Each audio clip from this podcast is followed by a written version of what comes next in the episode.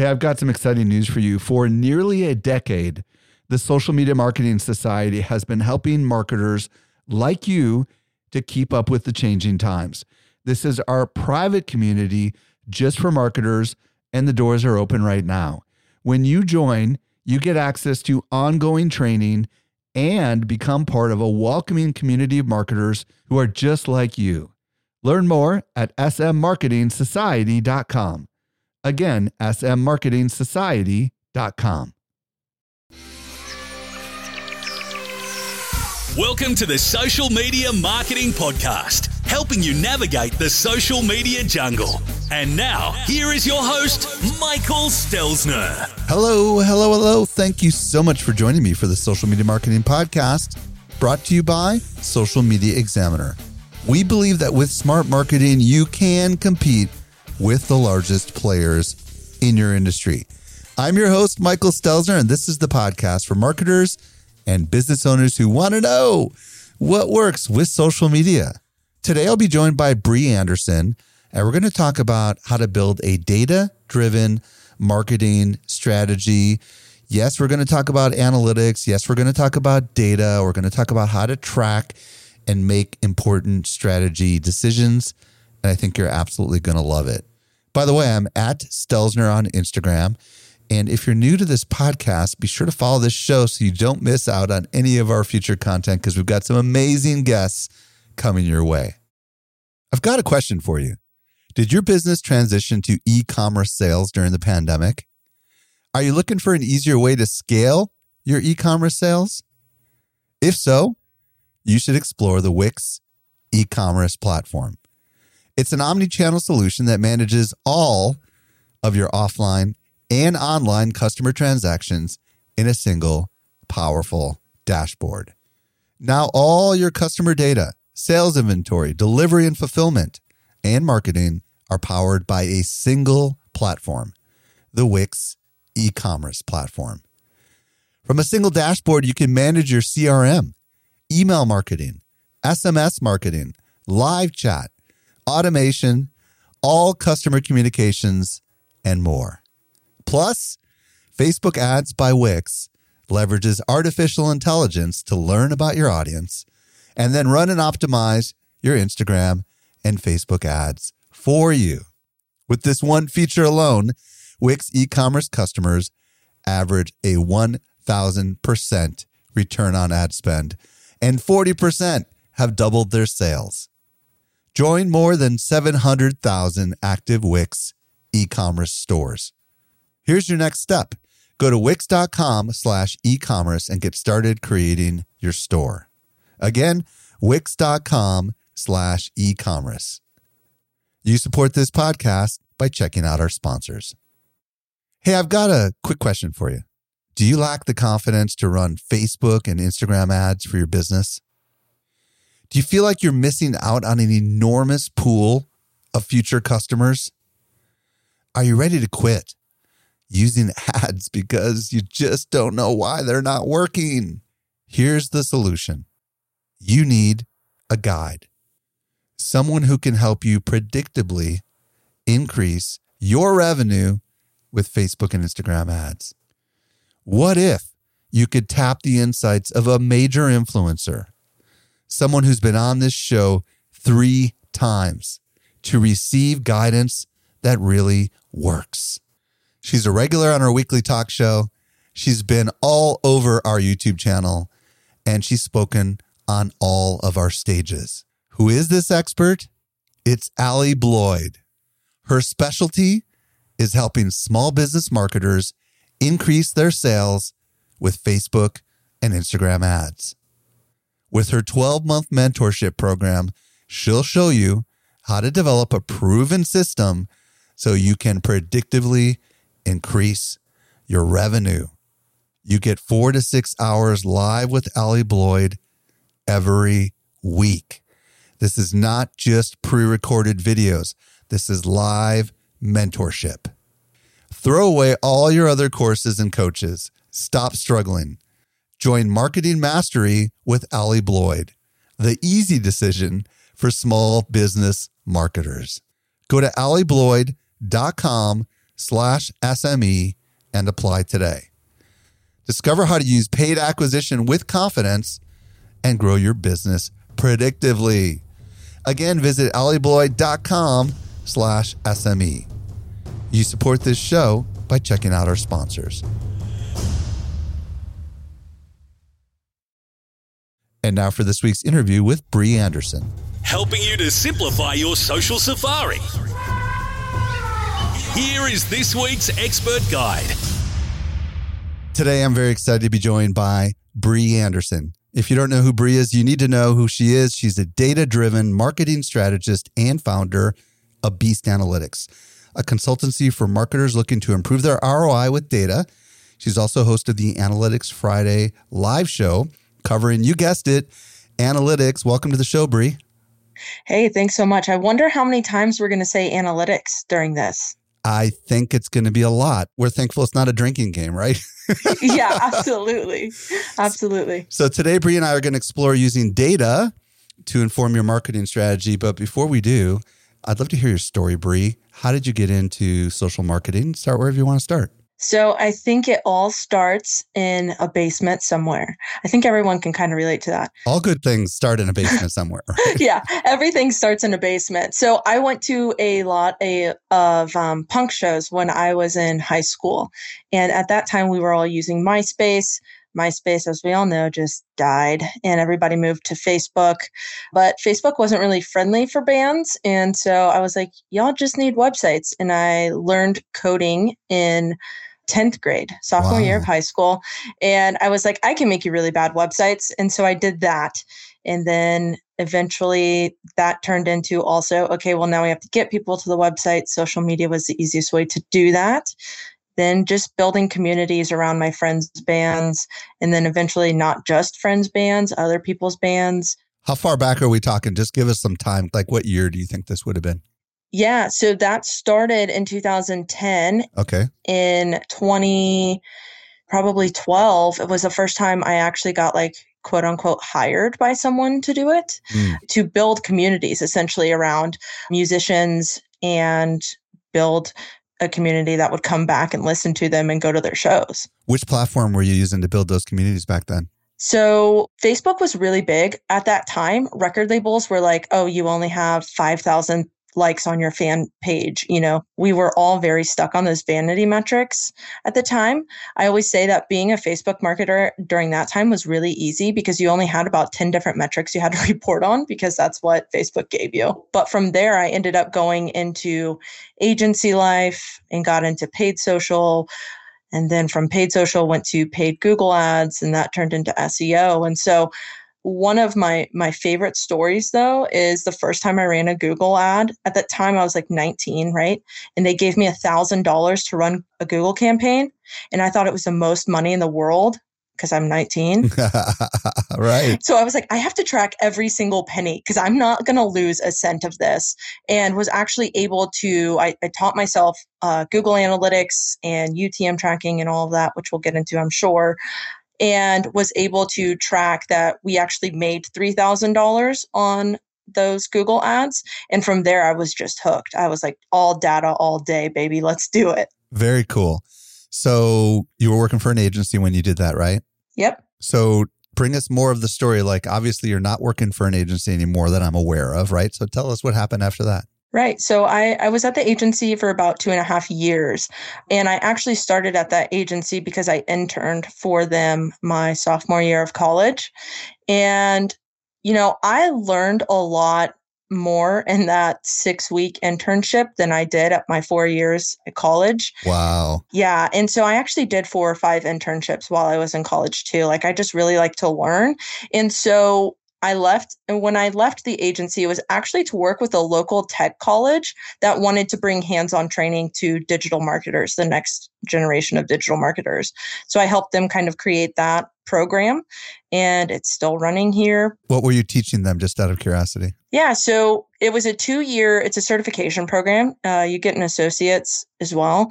But basically, we were kind of just hitting on the fundamentals of digital marketing. So there was a strategy course, an analytics course, which I taught both of those. Imagine that. An S E O course, basic digital editing, social media, and video. And so the idea was that we were going to give them like the ground floor to be able to go out into the world and say, okay, I actually really liked this part of digital marketing. I understand how it goes into everything else, but I really want to focus on social media, right? So they knew going into the real world what they wanted to focus on. So you were about to say something about COVID. You said the program was yeah. still going on or something, and then you said something about COVID. Yeah, so the program is is still going on, but during COVID, for you know what was going on and for my family's sake, I actually stepped down from, because I was the director of that program and taught classes and all of that, but I actually stepped down from that position and decided to go out on my own. It kind of like everything lined up where it made sense.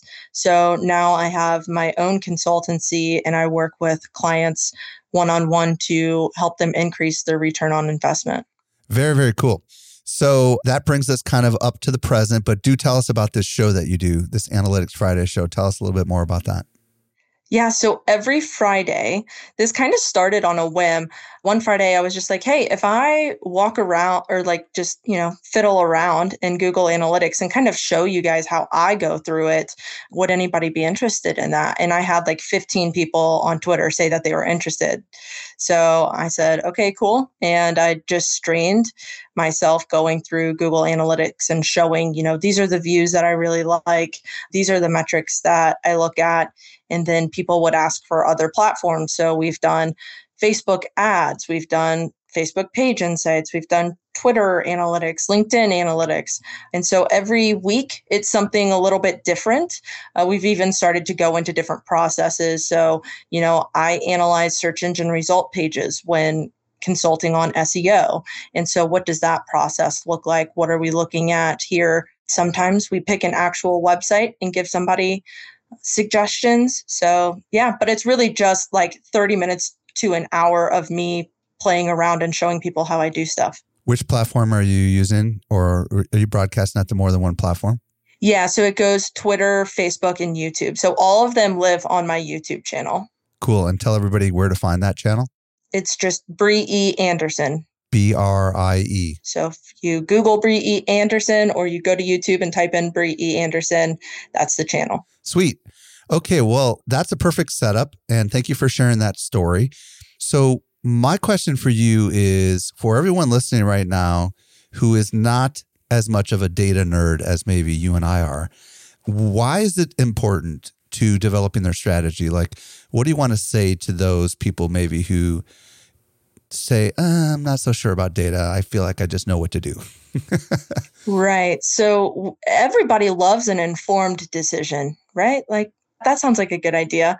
I was talking to my wife about this the other day, and she said, well, imagine if you were going to make a stoplight. So there's a lot of construction going on outside of my neighborhood, right? And they have the traffic counters down on the road so that they can see how many cars cross each intersection. And the reason they do that is so that they can time the stoplights correctly, right? So that you're not sitting at a stoplight that's red for no reason. They can kind of guess, like, each car is going to take about three seconds to get across the intersection, yada, yada, yada. Well, if they didn't collect that data, we would be stuck at stoplights a lot longer, or we wouldn't have enough time to get through. And it's kind of the same thing with your digital marketing strategies. If you don't have the data, you're kind of just guessing, and there's a good chance that you have leaks in your funnels, that you're missing a big opportunity somewhere, and you kind of just are tunnel vision, right? You you have these blinders on. When you use data, you you take the blinders off and you're able to see the entire situation that you're working with. Does that make sense? Totally. And, you know, for the longest time, I was one of those marketers, and I've been in marketing for a long time, longer than I care to admit, but I was one of those marketers that just said, I know who our customers are and I know what makes them tick. And that's partly true, but the difference is, what about everybody who's not yet a customer, right? What about every visitor to your website? What about every prospect? Like, how do you know whether or not your message is truly connecting with them? How do you know that you're not leaving opportunity off the table? How do you know that there's not little tweaks that you can make to increase your conversion? How do you know? How do you know? How do you know? And it wasn't really until my eyes were open to see what data can tell you. And it can't tell you everything, but it can definitely tell you a story so you can make more intelligent decisions. Don't you agree? Absolutely. Well, and you think too, like the first thing, so I actually, when I got my degree, it was in social media marketing. And so this was, I graduated in twenty seventeen. Yes, I'm, I'm very young, but so I, I graduated in twenty seventeen. But when I first started studying social media, people were like, what is the value of this to business? And that's what everybody's going to ask you about any strategy. If you're reporting to someone, they want to know what is the value that you're bringing. Right. And that's where data comes in. And the more data that you're collecting, you're able to report on, obviously. But the big behemoth here is once you can connect it to dollars. And almost everything can be connected to dollars. And so that's why I think data is so important, because Will Reynolds, he's a S E O speaker, and he always says you want to be able to talk like a C E O, and C E Os talk about dollars. So that's one of the best things about using data as well. I love that, because so many marketers listening right now are working for someone else. And if they can prove to their boss, right? Or mm-hmm. they can prove to their clients that the work that they're doing actually matters with data, they've got job security, right? And absolutely. Over the person that can't prove it, for sure, right? Yep. Okay, so let's transition a little bit. There's a lot of data out there, and you know, what should we be looking at? What's the stuff? Where do we start? So the very first thing you need to ask yourself before you start you know, digging into data and trying to collect all the data that you possibly can, which, you know, for someone like me, I'm like, yes, I want all the numbers. But the best way to get started is to ask yourself, like, okay, what are our goals? A good place to start is with the business goals, right? So not everybody's goal is to sell a million dollars a year. Not everybody's goal is to, you know, sell t-shirts or, or, or whatever that might be. For a nonprofit, it might be, we need to find volunteers or we need to get donations, right? So the first thing you need to ask yourself is, what is the business goal and how does that relate to what we're doing here in marketing? And that's where you need to start with your tracking. Well, let's talk about what some of the big goals are for a lot of your customers and clients. Like, what are the types of things that are their goals? I mean, you mentioned like finding volunteers, but what are some others that come off the top of your head? Right. So generally speaking, I mean, the two big ones that we see are e-commerce goals, which are things like, you know, checkout and revenue, right? Those are the things people are looking at. But then you have like form fills. Uh, a lot of people do lead captures on their website. So that right. might be one. Uh, phone calls. So if you have a helpline, for instance, we're talking nonprofits, uh, phone calls to a helpline, that might be something that you need to track. Uh, and those are really the three big ones that we see. Uh, another one, I guess, would be like directions, getting directions to a brick and mortar location. Um, but even online checkout for delivery, right? For if you're a restaurant, people calling and, and placing orders, all of these things are, are trackable, which is really nice. That's what's nice about being in the twenty-first century. Yeah. And I'm glad you kind of got a little deeper there, because most people are just going to say, we want more sales. I mean, that's ultimately what yeah. the goal is, right? But sometimes there's some things like you just talked about, like form fills or lead generation, right? That leads to a sale, right? Because depending on what you're selling, sometimes it's a complex sale and you need someone to fill out a form in order to ultimately become a prospect and then be followed up with automation or with a salesperson, right? So even though the goal is ultimately maybe turning them into a customer, there's some trackable actions that maybe we need to drill down on, which I think is really cool, which probably leads right into your next thing, right? So what's the goal? I mean, the goal truly probably is sales and leads, right? Right? But did we already kind of answer the next part of the equation here? What's the next thing we should be looking at other than goal? So you have an objective or a goal, right? When you're going into marketing, when you're putting efforts into marketing, but there are other things that can tell you if you're on the right track. And we call those key performance indicators, right? So for instance, e-commerce is probably the easiest example because everybody's familiar with it, right? So think about Amazon. When you go to Amazon, if you search for a specific product, if the goal is to push that product, a search for that product tells you that you're on the right track, right? So if Amazon's goal is to sell a thousand toothbrushes, which I'm sure they do in like sixty seconds, um, right. then a search for a toothbrush is something that they should probably track because it tells them that they're on, you know, the path to selling a thousand toothbrushes. The next thing would be a product view, right? So if people open up a product that is a toothbrush and they, they're looking through that product, that's something else they should track. They should track when toothbrushes are added to the cart, and then they should track when the checkout process starts and then when it's confirmed, right? All of those things tell you whether you're on the right track to selling a toothbrush. Now, obviously, you know, a toothbrush is something that doesn't cost that much money. People know, hey, I need a toothbrush. They're going to need it quick. They're going to make that decision in a snap. But like you said, you know, let's talk about, I, I worked with a client that sold private jets. Nobody's making that decision in the matter of minutes, right? Pro- well, at least probably not. That sales process is about eighteen months, usually speaking.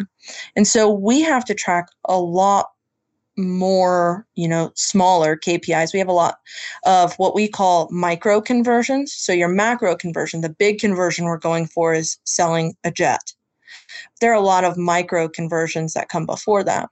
So we would also be tracking things like form fills, things like phone calls with sales, people coming to visit the location. All of that generally starts to get tracked in like a C R M or something of that nature. But there's a lot of data. So you kind of always have to work backwards. So I always say, okay, what's the goal? How do we know we're on track with the goal? And those are also the things that we need to, to be tracking, if that makes sense. Totally. So I think in order to determine the, the key performance indicators, you need to um, kind of reverse engineer the path that people go down when they ultimately become a customer, right? So we sell, for example, a conference called Social Media Marketing World. And I would imagine one of the first K P Is would be visits to the sales page, right? And then the next one might be like them clicking certain pages, like looking at the agenda, right? Or hitting the tickets page, right? And then I would imagine the next one might be adding the product or beginning the checkout process, right? And then ultimately buying the product. And, but then there's stuff after that, like booking their hotel, right? Which we also work with, right? So I would imagine all those things in this particular case, because it's kind of a complex sale, and sometimes they don't make the purchase on the first thing. So we also have this convince the boss page, right? So if they hit the convince the boss page, that's also potentially K P I, right? Because they have to send an email to their boss to say, can you authorize budget for this thing? I mean, I don't know. I'm just making this stuff up on the fly, but is this accurate? Yeah. And, you know, you might have on the Convince the Boss page an email template that they can use. Yeah, and you have do. it as a downloadable. So if they're downloading that, that's a K P I as well. It tells you that they're interested. So it's essentially you're tracking every part of the funnel. And we'll get into this here in a minute. I think this is where we're going next. But you're tracking every part of the funnel because you want to see where the leaks are. So we see people come to the sales page and then we see them go to the ticket options pages, but then they leave, right? You said this is a complex sell. They might not make that decision on the first go round. So then they leave. Well, we need to be able to know when they come back, how long has it been since they came back? Where did they come from the second time? And how are the interactions with the website different the second time? Now, before we move on to my next question, I'm sure some people are like, what tech do we use to do all this? I think I know the answer, but I want to hear from your perspective. What is the underlying technology that allows us to do all this? So we're talking all about conversions and things that happen on your website. And the number one tool for that to use is Google Analytics. And the reason I say that, yes, there are a ton of other analytics platforms. The reason that I urge people to use Google Analytics is because, one, it's free. So there, there's no reason that you couldn't use it. And two, because it's free, there are so many resources out there. You can YouTube how to do just about anything and get a video for it. So it's really beginner friendly. So I'm always going to be referring people to Google Analytics for that. Now, if you're doing lead captures on Facebook, then you know you're going to be relying heavily on Facebook Analytics. So there are a lot of different tools you can use there. I want to ask this question. I'm I'm going to get a little technical here for our, yeah. our audience, but not for you, Brie. There's a lot of ad blockers out there that are stopping Google Analytics from tracking things. And I want your take on this, right? You know, it's not going to be one hundred percent. Right? It's going to be a portion. It's a story. So talk about that a little bit. Yeah. So actually all of Google's reporting pretty much since two thousand twelve-ish. I could be wrong about that, but it's all been estimated, especially if you have a site that gets a lot of traffic. Like I'm sure you guys see tons and tons of page views, right? Yeah. They're not going to report on all of that data. Usually, so in the top right corner, there's usually like a little green icon. And when you click on it, it tells you, hey, we're reporting based off seventy-nine percent of your traffic, or we're reporting based off of, you know, hopefully it's above seventy percent of traffic. And so all of it's always been estimation. So the fact that, yes, there are a lot of ad blockers and, and things of that nature now, we've always been working off of estimations. And the reality of it is too, when people come to your website, you know, this is going to get a little bit technical, but, but when you go into Google Analytics and you look at acquisition, all traffic source medium, which is where most people are going to go to see where their traffic is coming from, you see a lot of traffic that comes from direct slash none. And when it says that, it's just saying, hey, this person came from an untrackable source. Or just type the darn thing into the browser. Or it was typed in, or like somebody had it as a bookmark, right, or something of that nature. But if it was untrackable, it's usually going to go into that direct none as well. And the easiest way that I've seen to kind of start to better understand direct none traffic is to add a secondary source of landing page. And so if you use U T Ms on your landing page, that'll be pulled into source medium. Or if you use specific pages for specific types of marketing, then you can kind of understand where that direct non-traffic comes from. There is a lot of mystery behind it. But like I said, the majority of the time we've been working from estimations anyways. Yeah. And, and I've got a couple thoughts to add on this too, because, you know, we are Google Analytics geeks over here at Social Media Examiner, or at least I am, and some of the people in my company. There's a lot of cool tools that integrate with it. Like you can integrate your e-commerce stuff into it so you can get a full, accurate perspective of the transactions that come through. But because sometimes Google Analytics isn't going to fire because it's going to be blocked by a browser. So for example, if you're using like the Brave browser or you're using Safari and you have some of these things turned on, it's full stop, not going to track it. Right. But here's how I look at it. It's telling you a story you didn't know otherwise, right? And you can just still make intelligent decisions. Just like when you survey some of your customers and not every single person takes the survey, you have enough data to make intelligent decisions, right? And that's exactly what's going on with Google Analytics. You're never going to have one hundred percent of your traffic be able to be tracked, but it's enough to make intelligent marketing decisions. Would you agree with that? Yeah, absolutely. Another e-commerce tool that you might be interested in, this is kind of a sidebar, would be like a Triple Whale. So they do something very similar to like WooCommerce, but they pull in all the metrics. So let's say you're doing Facebook ads and you're doing Amazon ads and all of that. They pull everything into a singular dashboard. Oh, cool. So if you want to get like more granular with your data, you know, you start combining different data sources and and things of that nature. That's called Triple Whale. Huh, never heard yeah, of it. Yeah, Triple Whale. Yeah, so that's for e-commerce. And then obviously, you know, if you want to build your own stuff out, you can use like a Google Data Studio yeah. with BigQuery, or there are so many different ways to do that. But yeah, like you said, I, I think you put it very well that, you know, Google Analytics is telling you a story that you didn't know otherwise. And so, you know, it'd be a little wild not to use it, especially if it's the only tool you have. Like I said, I really, really encourage at least, you know, having Google Analytics. It's really easy for beginners to get started with. There's a whole certification for it and you can find anything. Yeah. And don't think it's just for beginners, right? I mean, because like... Right. I, oh, yeah, absolutely. It is extremely advanced. Like it's almost impossible. It's like flying an airplane. Well, I'm glad we went down the little rabbit trail for uh, just for a few minutes here, because I know some people are probably like concerned about whether or not, you know, they have the whole story. And I think it's important to acknowledge you don't need the whole story. You just need enough of the story. Right. So let's say we know what we want to track. You know, we've talked about, for example, with the toothbrush, you know, product view, add to cart, started checkout process, checkout confirmed. So what do we do with this data that we're probably getting from Google Analytics? Like, how does it inform our strategy? Right. So I know this is the Social Media Marketing Podcast, and something that I like to tell people, especially social media marketers, because we generally do have a hard time, you know, proving, quote unquote, what the value of, for instance, a tweet is. Mm-hmm. But we have to remember that social media is part of a bigger picture.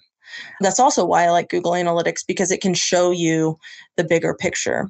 So once we have all of our tracking set up, right? So I, I already talked about one of my favorite views in Google Analytics, which is acquisition, source, medium, all traffic. And the reason I like that view is because it will tell you where all of your users are coming from on the internet, more or less. So it'll tell you, hey, this is organic traffic from Google. This is referral traffic from Facebook or referral traffic from Twitter. You know, maybe it's paid traffic from Facebook or paid traffic from Google, right? So you get all this information.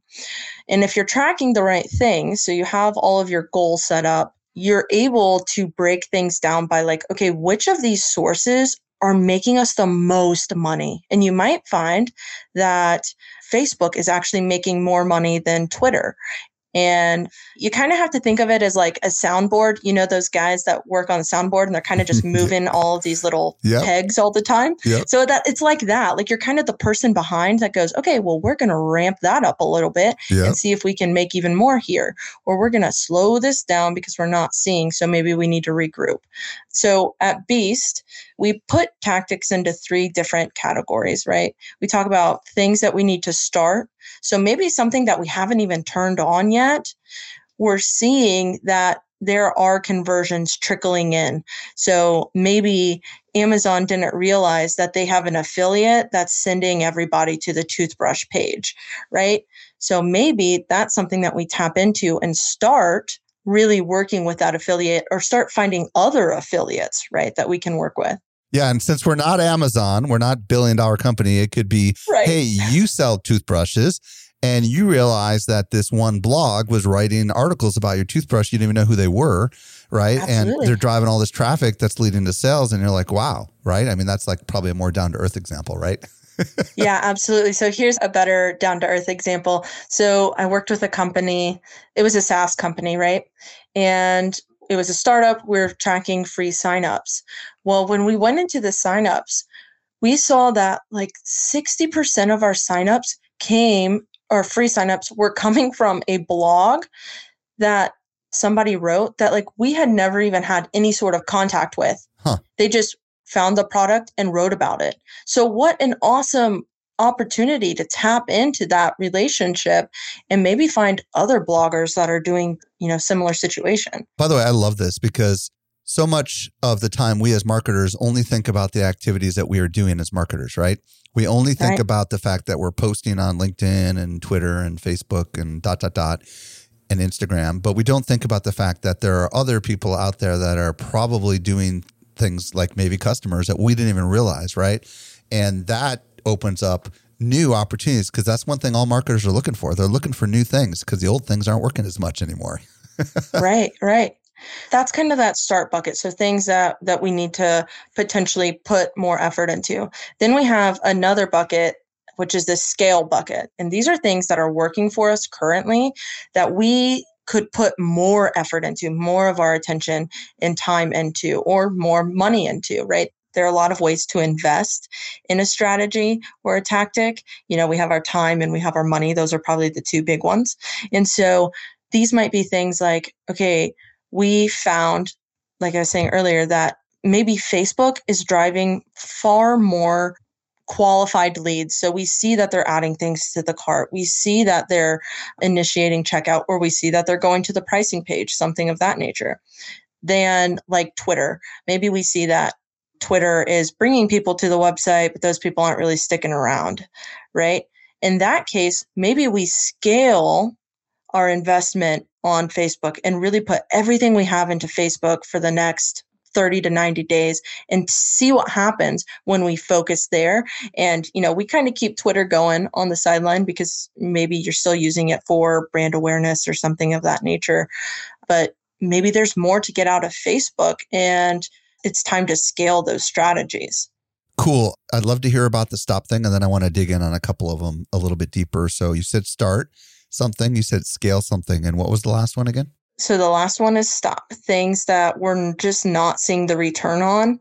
And it's important for me to note too, before we put a hard stop on something, that there are multiple ways that you can attribute sales, right? So some people say that if it was the last thing people clicked on to get to your website, that's who should get the sale. Right. But sometimes people, you know, they find you on Facebook and then they go to your website, but then they kind of want to check your credibility. So they go to Yelp or they go to maybe a Forbes article that mentions you, and then they come back to your website. Well, all of those played a part in somebody coming back to your website and converting. So it is important that you look at those different attribution models so that you get the full picture. Yeah. And for what it's worth, I would just love to dig in a little bit on this, because assisted conversions is really what you're talking about, right? Yeah, absolutely. So for folks that are following along, you go into Google Analytics, you go under conversions, and then you go under multi-channel funnels and you click on assisted conversions.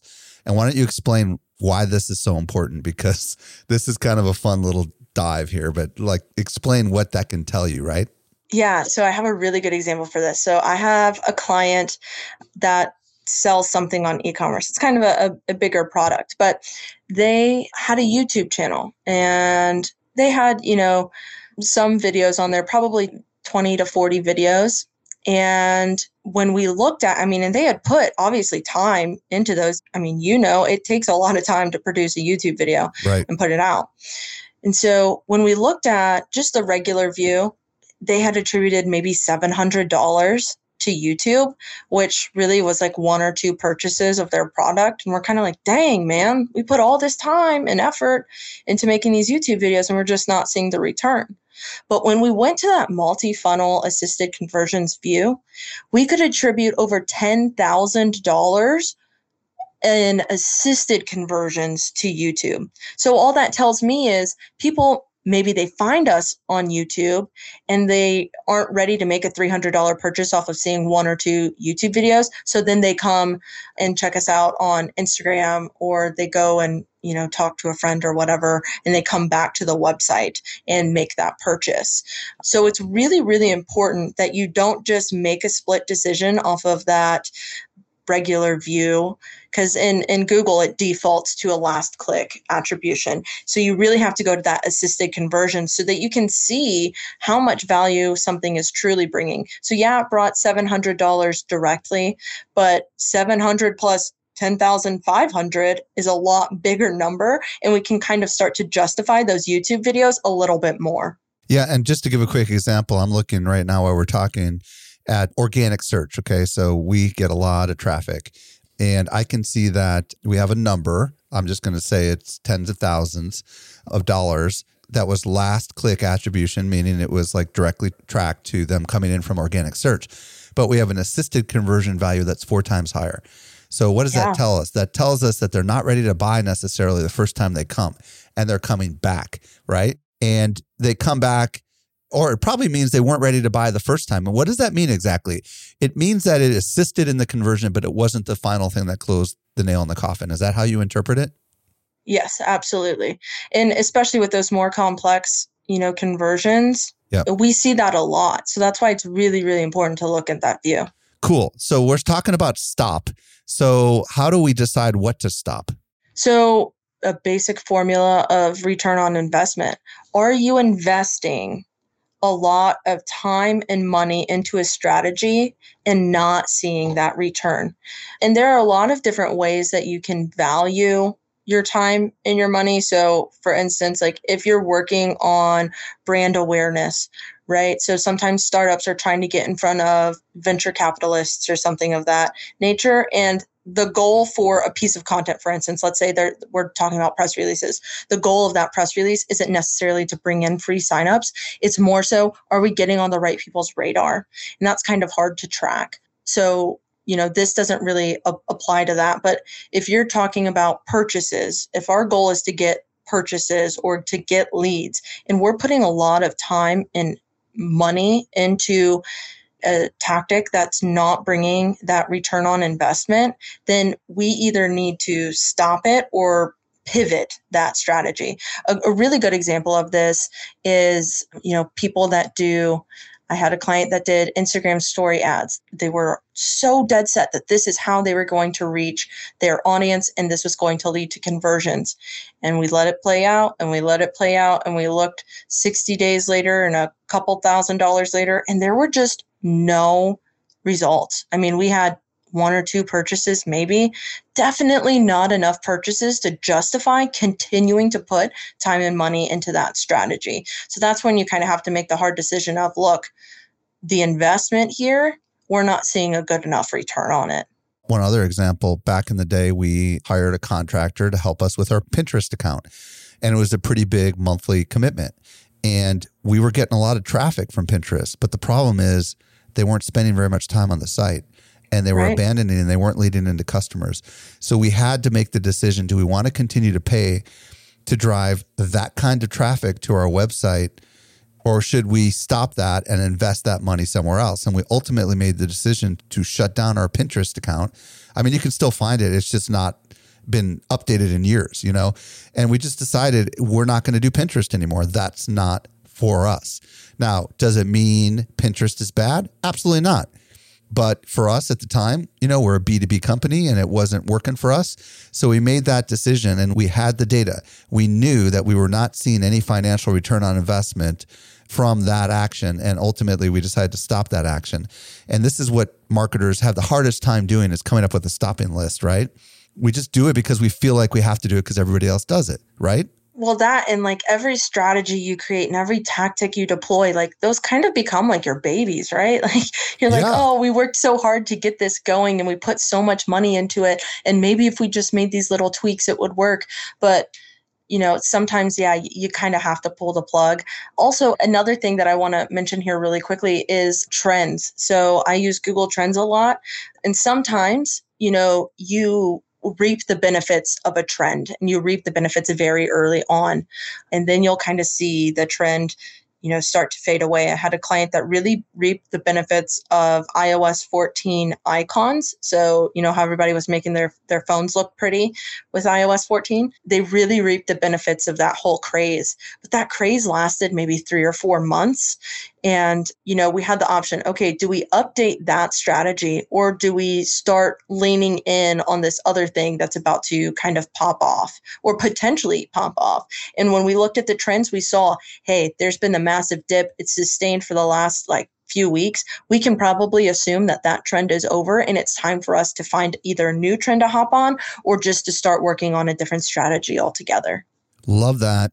Okay, I want to zoom in on scale, because there's a lot of people who have figured some stuff out, but they're not sure what to scale. Like, what can you, do you have any examples of clients or yourself or anybody else that's, you know, because the scaling thing I think is a huge opportunity, right? Right, absolutely. Well, I, I think the people that do it best are probably Facebook ads people. Right. So Facebook ads gurus, right? They are definitely like little puppet masters. They probably have, I mean, some people that, you know, are spending a million a month or a million a day even. They, right. They've got, you know, they have probably hundreds of campaigns going for a single client, or hundreds of creatives or, or something of that nature, right, going for a client. And what they're doing all day, in my mind, it's kind of like day trading, I'd imagine, where they have like, you know, all these different campaigns and they see one and all of a sudden they're getting a ten x return on ad spend, right? And they go, oh, that's really working. So they stop a couple of their ad sets and they just start dumping money into the one that's showing them a ten x return on ad spend, right? It's kind of the same thing there. So you just start to multiply your efforts in the tactics that are showing you the best return on investment. So something to think of, like if you create blog posts. So for me, when I looked through my YouTube channel, I got the most results when I was talking about competitive analysis, which when I think about it logically, like, yeah, people don't really want to know what's working and what's not working for them, because like we just said, it's every tactic and stuff. That's just, that's like their babies and they feel like they can do that in-house.